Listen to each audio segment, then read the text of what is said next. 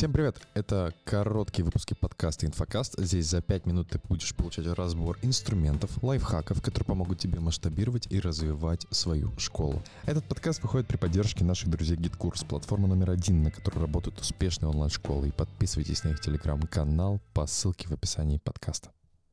Сегодня мы поговорим о партнерстве, о партнерстве между продюсером или продюсером-экспертом, между предпринимателями в рынке инфобизнеса. Это то, с чем часто ко мне обращались ребята, которые приходили на мои мероприятия, где я проводил разборы. У меня сам формат называется «Вечер разборов мероприятий», когда люди приходят, мы их разбираем, и сами участники начали называть это мероприятие «Вечером разводов», потому что э, не было по крайней мере, мне кажется, ну, был один, было один-два мероприятия, когда не разводились партнеры после разбора, потому что очень часто партнерства являются фиктивными, не особо нужными и лишними. Бывали ребята, где там четыре продюсера, которые дублировали друг друга во всем функционале, или, что чаще всего бывает, то, что один из них делает там, или два, двое делают весь результат, а остальные пользуются лаврами трудоголизма других своих партнеров и особо не привносят ценности. Также бывает, когда лишние партнеры, когда партнерство в целом не работает.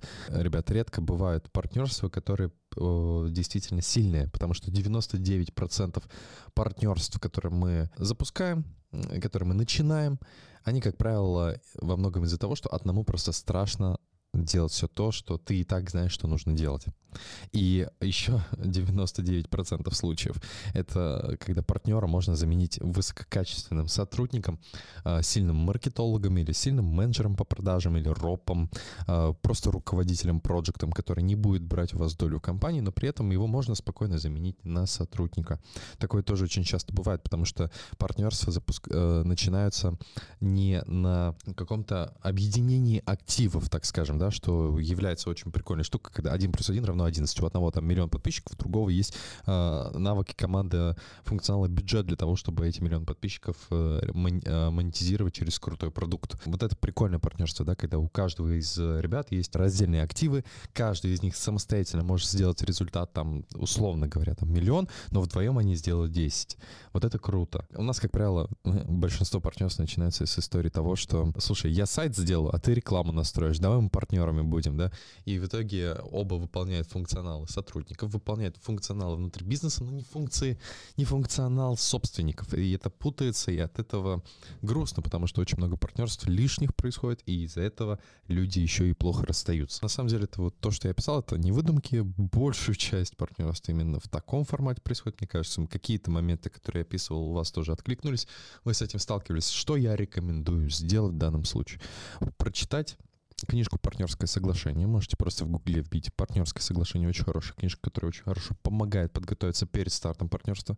Второе, усвоить для себя такое правило о том, что чем э, сильнее, чем детальнее, чем глубже, чем дольше мы будем заморачиваться над правильной договоренностью, условиями, а, кто за что ответственный, что друг от друга ожидаем, кто готов сколько вложиться в проект. Чем больше деталей возможных мы обсудим, в чем книжка, кстати, очень сильно поможет, тем дольше это партнерство проживет. Это следующее правило, которое нужно усвоить. И еще одно. Важно разделять себя в роли собственника и в роли сотрудника. Если кто-то из вас является партнером и 99% исполняет роль, функционал внутри компании сотрудника, важно понимать, что это не сильное партнерство, потому что действительно сильное партнерство, как правило, происходит от смешивания разных активов, э, которые совместно дают большой-большой результат. Это мое мнение. И если вы хотите прям вообще на высоком уровне сделать партнерство в очень дол- большой срок с крутыми результатами и годами э, работы, то очень рекомендую нанять медиатора,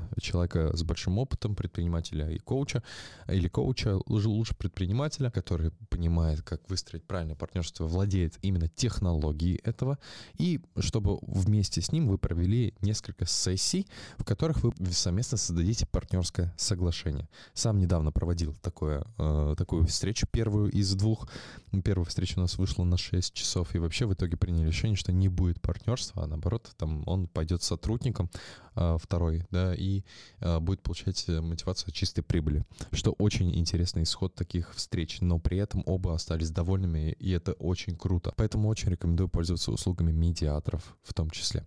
Партнерство — дело непростое, но если э, изучить материалы и понимать простые истины о том, что если ты просто много работаешь, не факт, что ты хороший партнер, и важно выполнять роль собственника в отличие от э, роли сотрудников и разделять их, тогда будет, конечно, намного проще. И еще намного будет проще, если мы не будем заходить в партнерство из страха того, что страшно делать одному, а из понимания того, что с этим человеком мы будем намного-намного масштабнее. Спасибо, что послушал наш новый формат подкаста. Буду очень благодарен, если ты подпишешься на наш подкаст в удобной для тебя площадке. Оставляй отзывы, звездочки и сердечки. Это очень сильно поможет проекту. Пока-пока.